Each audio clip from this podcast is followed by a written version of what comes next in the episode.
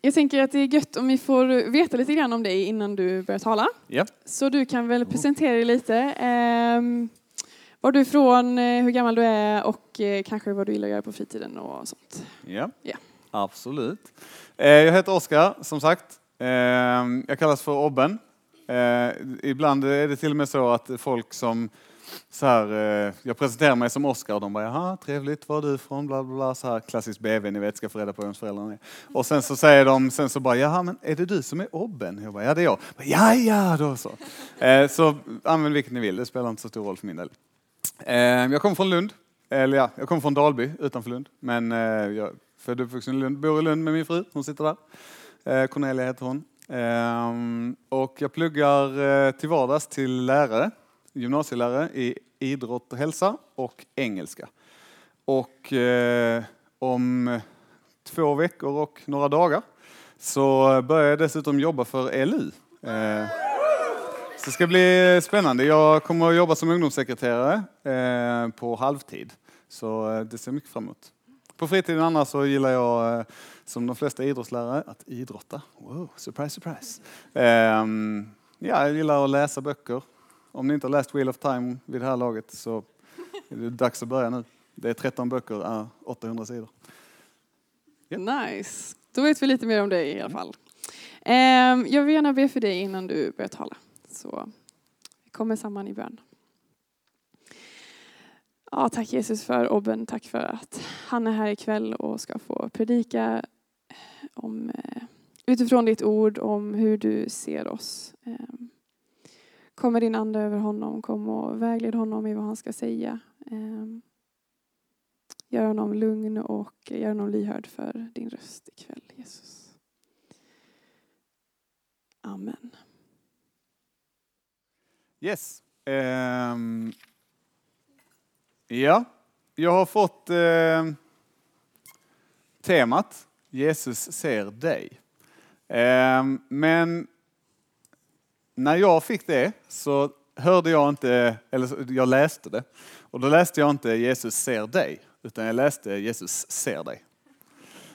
Hand upp alla som har läst boken 1984 av George Orwell. Ändå ganska bra showing för ungdomsläger. Jag tänkte att fler skulle ha läst den i skolan. Men om ni inte har läst den. Så här instant classic. Eller kanske inte instant, men det är en klassiker nu i alla fall. Den handlar nämligen så här om... eller i den boken så beskrivs det ett samhälle. Ett samhälle som man brukar säga är... eller det man kallar för dystopiskt. Alltså det är ett samhälle där staten förtrycker invånarna. Och kontrollerar dem. Man använder liksom kameror och så här massa propaganda och sådana grejer för att se till att alla gör precis som man vill. Och man är då staten och några partipampar så att säga som sitter där uppe och styr alltihopa. Och man jobbar mycket med att folk ska vara rädda så att man inte vågar göra något som är mot statens vilja. Så här. Och man jobbar med propaganda och sån här att man ska ange varandra. Att om jag gör något fel så ska Jakob komma och bara så här, Obben han höll på med det här. Det är inte bra, det gillar inte staten. Så kommer det några poliser och så för de bort mig. Och sen så, om jag har tur så får mina vänner se mig igen någon gång. Har jag otur eller jag har de tur kanske så slipper de. Men det är mycket så här, det kan vara lite, och det finns olika, i 1984 så är det ganska hands-on, alltså det är mycket poliser och militärer och folk förs bort och man vet inte var de tar vägen och det dör folk åt höger och vänster. Så här. Kanske inte så tydligt alltid, men ibland så försvinner folk och man bara så här, de fördes iväg och alla så här vet att nu är det illa.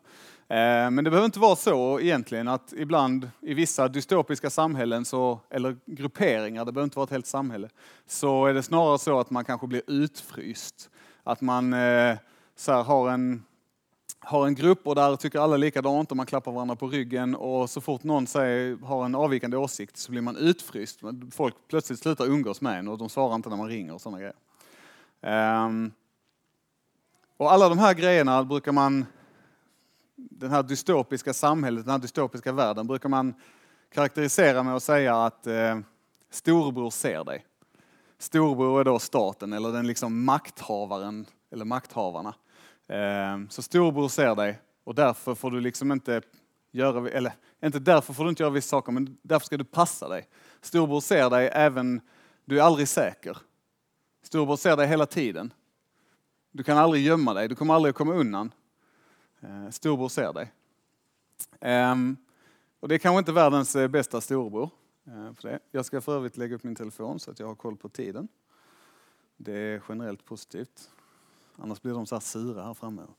Sånt. Men ja, som sagt, det är kanske inte den bästa av storbröder. Men jag tror att många, om man har äldre bröder, jag har 3, så tror jag att ibland kan man se de här tendenserna ändå. Och det mina bröder är väldigt bra. Men här kommer ett exempel. Till exempel kan det vara så att de tar med en ut när det är snö. Och så bygger man ett skitstort snöfort. Det är hur nice som helst. Mina bröder är 10, 12 och 14 år äldre än vad jag är. Så att för lillebror och få leka med dem. 5 av 5.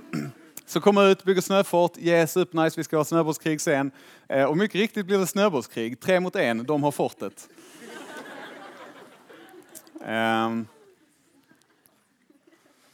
Kanske inte det bästa.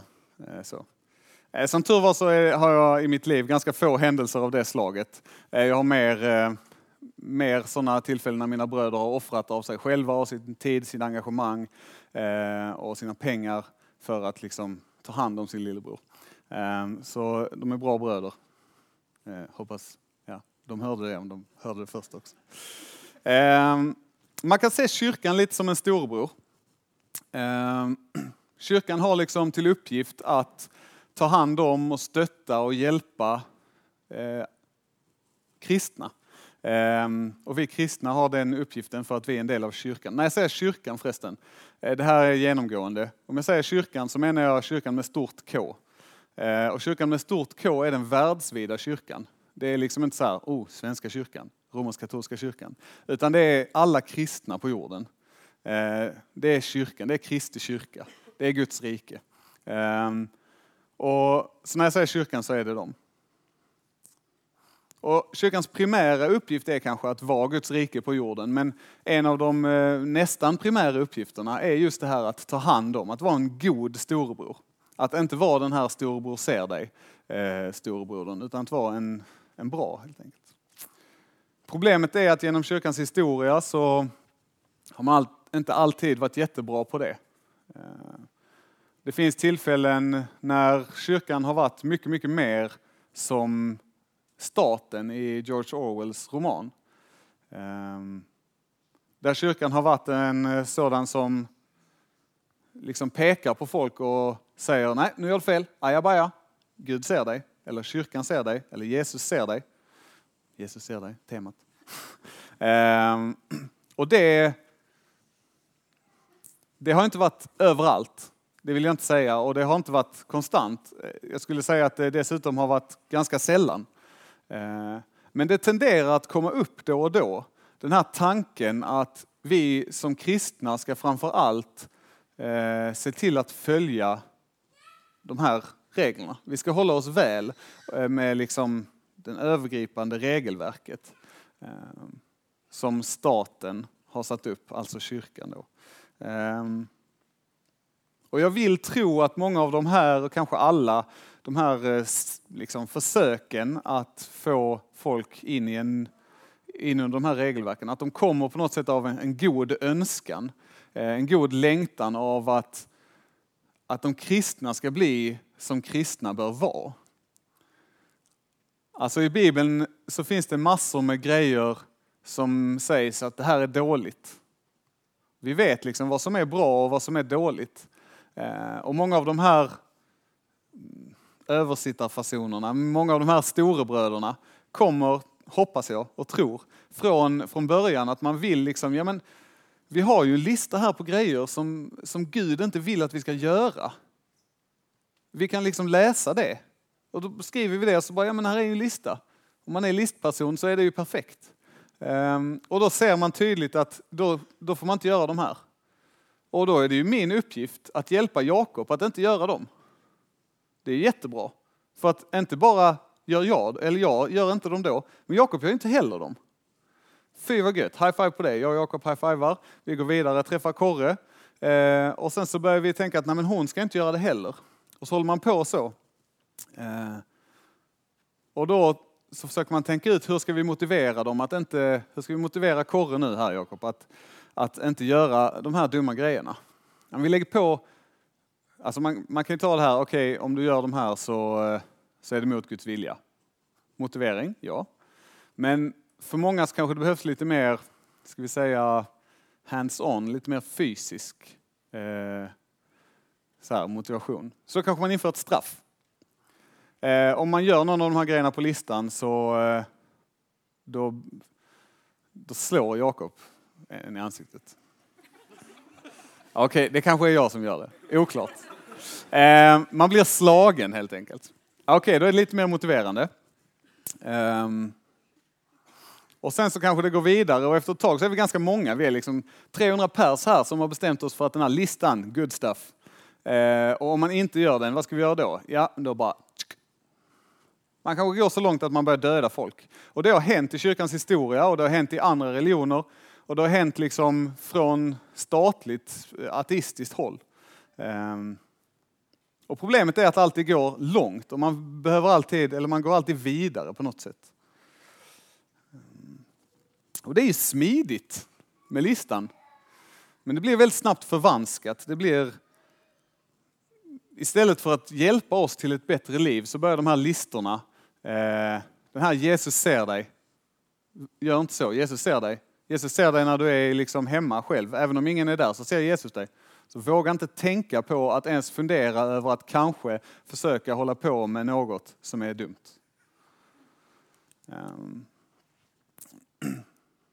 Problemet blir ju att den börjar leva sitt eget liv, listan. Det blir viktigare att följa den skrivna regeln man har än att det som faktiskt låg bakom från början. Syftet med de här reglerna vi satte upp, det var ju att vi skulle bli mer lika Jesus, eller hur? Det var det som var grundtanken. Men sen så gick vi från det, så har vi knallat ganska långt bort här borta i hörnet, kanske ut genom dörren upp i skogen här. Där borta, där är det inte gött. Mycket bättre här inne. Så man förvanskar det, motivationen blir någonting annat. Personligen så tycker jag att de gånger kyrkan har fungerat så, oavsett om det har varit i en enskild församling eller i liksom större grupper, så är det nog några av kyrkans mörkaste stunder tror jag. Då har man gått så väldigt långt bort från det Gud har menat att vi ska göra. Att det är onajs. Vi ska läsa, jag har fått en text också så vi ska läsa den. Så har ni Bibel så ska ni slå upp Johannes evangeliet. Kapitel 8. Vers. Ja, alltså jag tror egentligen att jag har fått vers 1 också. Men vers 1 är så här. Sedan gick var och en hem till sitt och Jesus gick ut till Oljeberget. Så skit i den. Vi börjar i vers 2. Det är lite konstig styckindelning här tycker jag. Jo, för att då är det så här. Jesus gick till Oljeberget kvällen innan. Och sen tidigt på morgonen så kom han tillbaka till tempelplatsen. Allt folket samlades omkring honom och han satte sig ner och han undervisade dem. Gött. Då kom de skriftlärda, fariseerna, fram till honom. Med en kvinna som hade gripits för äktenskapsbrott. De ställde henne mitt framför sig och sa: Mästare, den här kvinnan greps på bar gärning när hon begick äktenskapsbrott. I lagen har Mose befallt oss att stena sådana. Vad säger du? Detta sa de för att snärja honom och för att ha något att anklaga honom för. Men Jesus böjde sig ner och skrev med fingret på marken. Stanna där. Fariseerna, de hade ett bra system. De hade en lista. Vi har redan konstaterat att listor är bra grejer. Kan leva sitt eget liv ibland. Problemet för fariseerna var att deras lista, den var i grunden god. Men sen så, precis som jag har beskrivit innan, så hade den glidit. Och nu är den här uppe i skogen. Och där lever den sitt eget liv. Och fariseerna, de lever på listans premisser istället för Guds nu för tiden.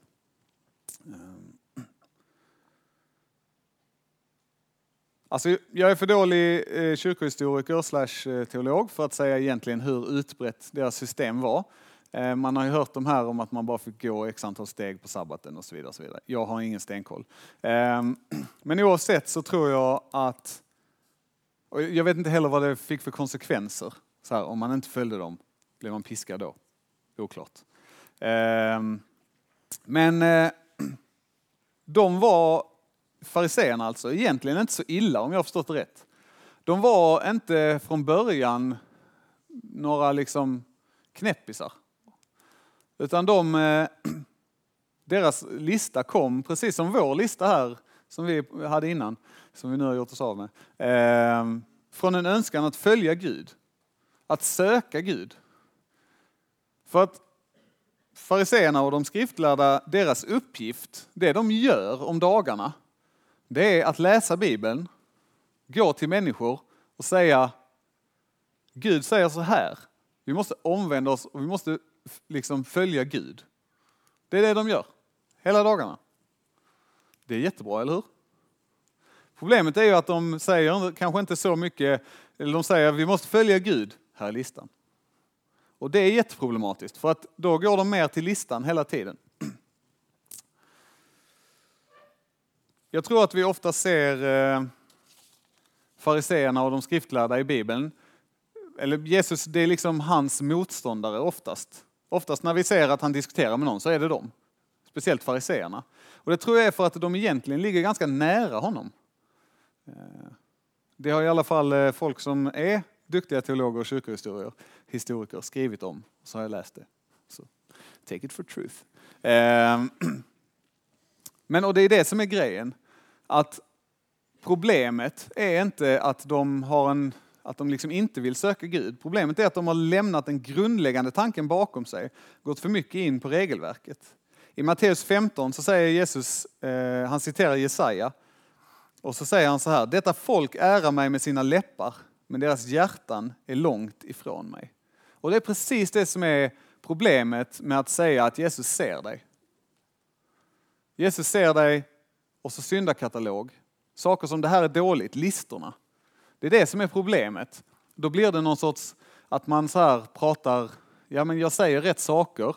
Jag har lite pudrat näsan på rätt sätt och jag liksom jag står tillräckligt länge på lovsångerna och så vidare och så vidare. Jag vet inte. Men inuti så är det dött.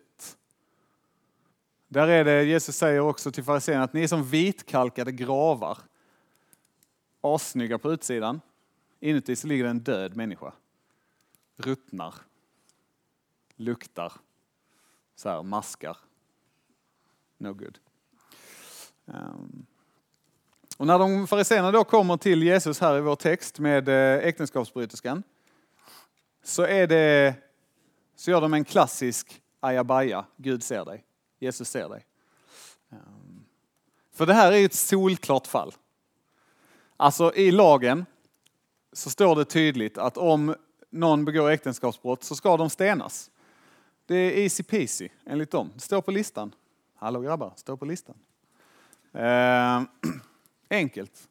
Och när de kommer till Jesus så gör de det inte för liksom på något sätt vilja hjälpa folket eller så här. Utan de vill hjälpa sig själva, de tänker på sig själva och de ser att okej, men om vi nu snärjer Jesus, det står till och med i texten. Detta sa de för att snärja honom och ha något för att anklaga honom för. De säger det för att om han säger liksom ja, vi ska stena henne, då går han ju från det han har sagt innan. Men om han säger nej, ni ska inte stena henne, då går han emot lagen och då är det kört. Jesus, han är ju som han är. Smart och sånt, Gud. Så han tar ingen av de två vägarna. Han accepterar inte listan. Han accepterar inte regelverket. Han sätter sig och så börjar han rita lite så här. Oklart, det hade varit kul att veta vad han ritade faktiskt. Men han börjar rita i alla fall.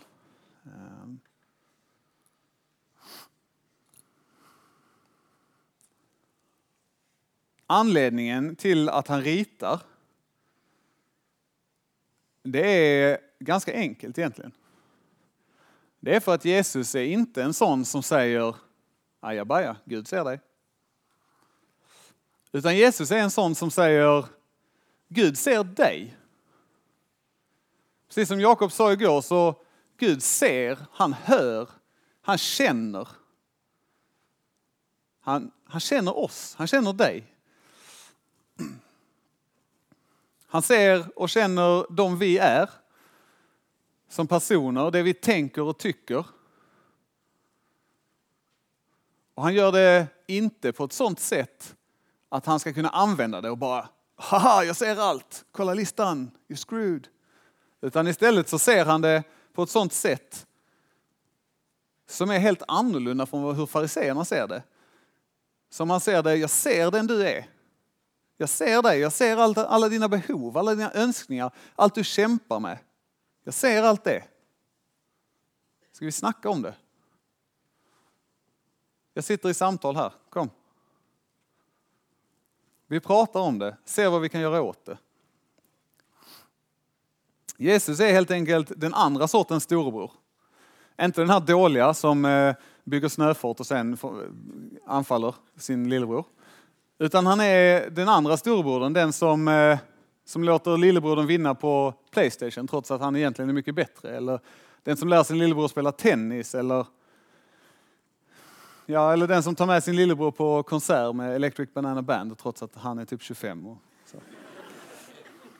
Perfekt. En av varje av bröderna där. Och så är det att när Jesus ser på dig och när kyrkan predikar och när kyrkan lever ut det sättet som Jesus ser på dig, så ser han inte allt det här, eller han ser det du har gjort, allt det du har brutit, de här grejerna som är fel. Men han ser inte framför allt det, utan han ser framför allt människor i behov av omsorg, i behov av hjälp, i behov av räddning. Han gör det som alla bra storebröder hade gjort. Han räddar oss. Vi läser vidare i texten. När de stod kvar och frågade honom reste han sig och sa: Den som är utan synd må kasta första stenen på henne. Han böjdes ner igen och skrev på marken. När de hörde detta så gick de därifrån, den ene efter den andra. De äldste först, och han blev lämnad ensam kvar med kvinnan som stod där. Jesus reste sig upp och sa till henne: Kvinna, var är de? Har ingen dömt dig? Hon svarade: Nej, herre, ingen. Då sa Jesus: Inte heller jag dömer dig. Gå och synda inte mer.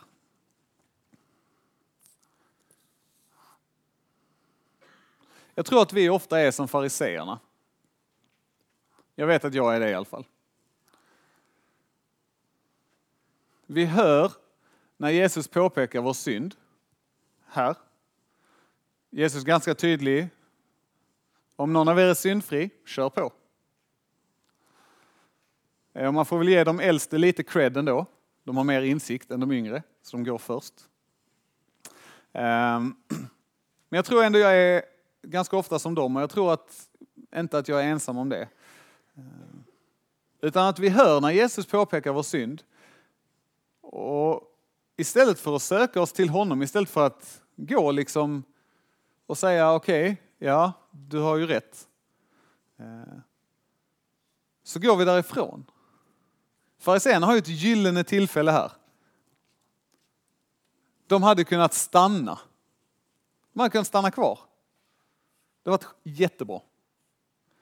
Men de vänder och går. De sväljer liksom synden, gömmer undan synden för Jesus. Det står i min sån här studiebibel, så är det en massa smidiga kommentarer. Då står det en annan översättning att deras samveten dömde dem och de gick därifrån. Och så tror jag det är ofta, för att vi vet ju, som vi sa innan, vi vet ju vad som är liksom, vad vi har gjort som är rätt och vad som är fel. Vi kanske inte har stenkoll på liksom så här, var detta rätt eller fel på vissa grejer. Men fast vi vet generellt. Liksom. Vi vet när någonting är Guds vilja och när någonting inte är det. Och vi vet när vi har gjort de där sakerna som inte är det.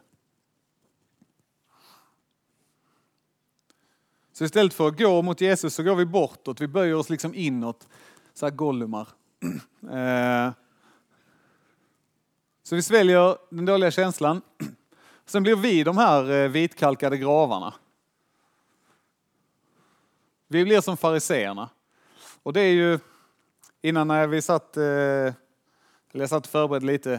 förberedde in i det sista, så sa Jakob, kan man vara hård mot, eller hur hård kan man vara mot fariseerna? Så sa Jakob, ja man kan vara ganska hård men ändå lite försiktig, det är ju vi. Jag tror det är rätt. Och det innebär ju att varje gång Jesus liksom diskuterar med fariseerna, varje gång här, i vår text till exempel, så kommer vi kanske med någonting och bara, haha, kolla den här. Han eller hon var jättedålig på det här. Liksom, hon har brutit massa grejer här. Ska vi inte utsluta henne ur kyrkan? Eller ska vi inte liksom mobba ut den personen? Då säger Jesus till oss, ja men, är ni syndfria så kör på alltså. Det går hur bra som helst. För han vet, han ser oss, han ser alla våra brister. Vi är liksom som fariseerna, vi är vitkalkade, jättefina på utsidan. Riktigt snygga faktiskt. Ni skulle haft lite snyggare tröjor, men annars. Men på insidan så är vi döda, där är vi förruttnade liksom. För frågan blir ju, var finns vår säkerhet, var finns vår tillit, vad är det vi litar på, vad är det vi söker oss till? För fariseerna är det listan. Det är de själva. De litar på att men jag kan uppfylla lagen. Jag är tillräcklig. Jag behöver inte säga att de har fel, ni fattar det.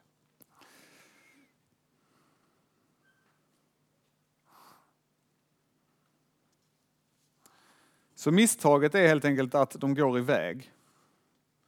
Jesus ser dem, han ser oss, han ser in i dem, ser in i var och en av oss. Men vi har chansen att göra det som fariseerna inte gjorde. Vi kan stanna kvar. Ni är här ikväll. Jättebra tillfälle att sätta sig ner, stanna kvar hos Jesus. För när Jesus ser på kvinnan, den här äktenskapsbryterskan, och när Jesus ser på oss, så ser han på ett sätt som är radikalt annorlunda från hur fariseerna ser. De ser någonting som de kan använda. Någonting som måste rensas ut. Någonting som inte storbror tycker om. Men Jesus, han ser på kvinnan och han ser på fariseerna på det här sättet också. Det är därför han säger som han gör.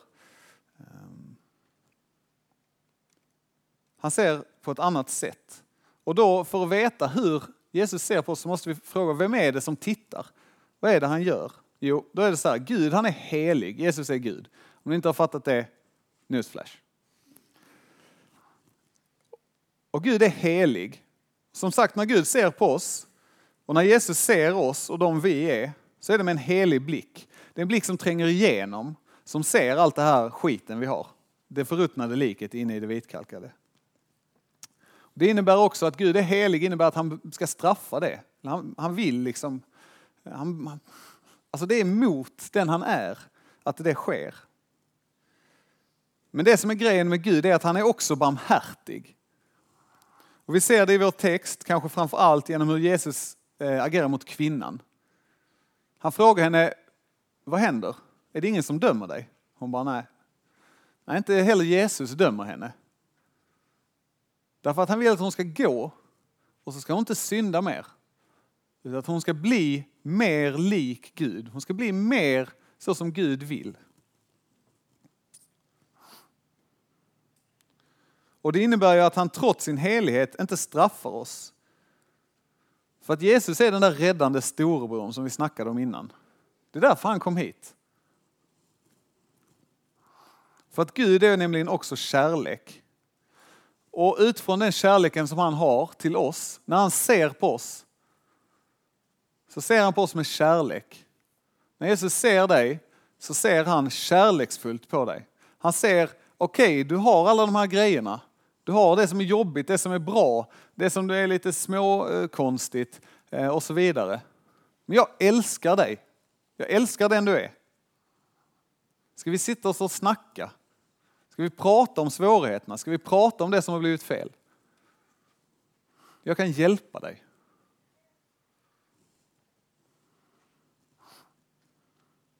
I söndags så lyssnade jag, var jag i Broby kyrka och lyssnade på Dan Sarkar. Och då gav han en väldigt bra, tycker jag, en väldigt bra bild för Guds kärlek och Guds barmhärtighet. Han sa att vi är som ett litet barn. Det var dop, så det var väldigt smidigt. Han är så här duktig på att använda grejer. Så han tog fram pappan och det lilla barnet och så ställde de sig så här. Och så sa han, Jesus är som en som bär oss vid det lilla barnet. Och så kommer han till flygplatsen och ska han gå igenom sån här metalldetektor och grej. Och så tar han ett steg in. Pip, pip, pip, pip, pip. Och så säger, fast den här metalldetektorn då, den tar ju inte metall utan den tar synd. Tur att jag hann tillägga det. Och då så säger Jesus att ja, men det är jag. Och så lämnar han in barnet, alltså vi, i Guds rike. Han låter oss bli en del av det. Han låter oss få del av allt det som fadern ger honom. Och så backar han själv ut. Så kommer nästa. Det var jag, här kommer Jakob. Pip, pip, pip. Ja, det är jag. Och så håller han på så med alla oss. Han tar vår synd på sig. Han är den räddande storebrodern. För han ser oss. Han ser vad vi behöver. Han ser in i våra liv. Och han ser att de behöver bara Gud. De behöver mig, säger han.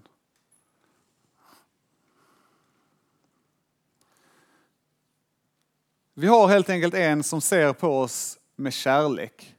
Som ser förbi vår missgärning. Som ser bortom, eller liksom han skulle få åt sidan det som är dåligt och säger, jag tar det, nu ska vi umgås. Och det är det vi gör här, det är därför vi är på Puls. Det är väldigt gött att komma hit och umgås med sina kompisar. Men det primära syftet, det huvudsakliga syftet, det som är anledningen till lägret överhuvudtaget, det är att vi ska få lära känna Kristus.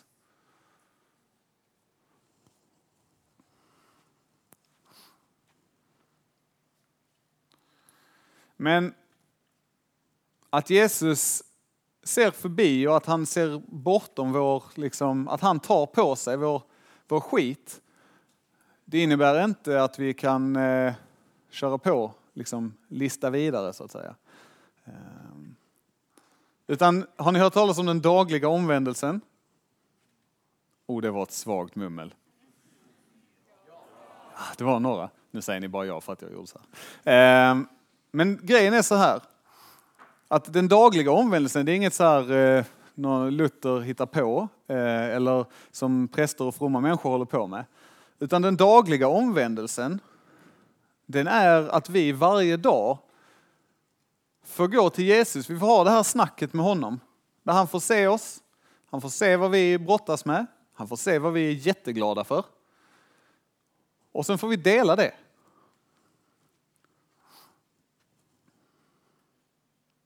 Det är helt enkelt en faktisk verklighet. Att varje dag så behöver vi tänka om. Gå bort från listandet. Gå bort från det här att vi, som fariseerna försöker göra i texten, att vi dömer andra. Och så försöka bli mer så som Kristus är. Jag inser nu, det här står inte i mina papper, men på min arm har jag tatuerat ett bibelord. Och det är Filipperbrevet 2:5. Där står det, var så till sinnes som Kristus Jesus var. Tydligen har jag svårt att släppa det. Ja, det är ju fast på mig. Så. Men det är det som är grejen. Liksom. Och Jesus, han ser på dig på samma sätt oavsett vem du är. Vad du har gjort. Vad du tänker. Vad du tycker om dig själv. Det spelar ingen roll. Utan Jesus, som sagt, han är en barmhärtig, helig och kärleksfull Gud, bland annat. Som vill umgås med oss. Och han ser oss, han vill hjälpa oss, han vill vara en bra storbror för oss.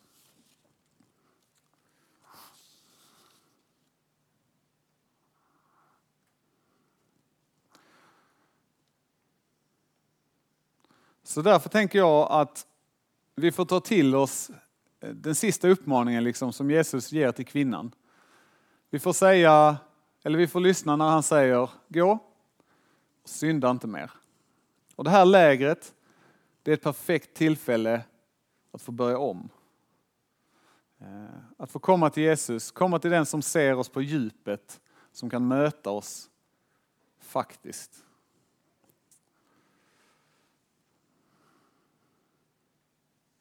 Vi ber tillsammans.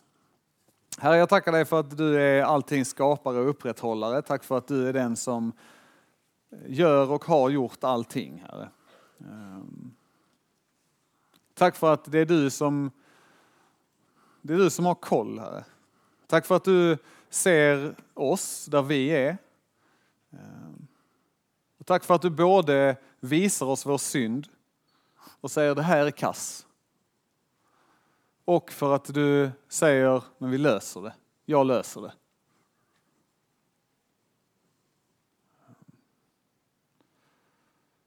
Här jag vill be dig mer än något annat att de här ungdomarna som sitter här inne och alla vi icke-ungdomar. Att du ska möta oss på ett sätt som vi förstår. Jag ber dig att, tack för att du är här, för att du har lovat det när vi samlas i ditt namn. Men jag ber att vi verkligen ska få bli en del av ditt rike, Herre, på ett sätt som glädjer dig, Herre. Som gör att det blir lite extra lovsång i himlen. Lite lova Herren eller dylikt. Herre, vi vill lägga oss i dina händer. Det är bara där vi hör hemma, Herre. Jag ber att du ska ta allt som jag har sagt och sen ska du ta bort allt som är konstigt eller dåligt eller som folk inte fattar och sen så ska du bara ha kvar det som du vill, Herre. Ske din vilja och låt det jag har sagt vara till någon nytta för ditt rike, Herre. Tack för Puls och tack för att vi får vara en del av att tack för ELM och LU för Strandhem, Herre. Tack för att vi får en del av ditt rike och får arbeta för din skull, Herre. För att du får arbeta genom oss. Gör oss till villiga redskap. I Jesu Kristi namn. Amen.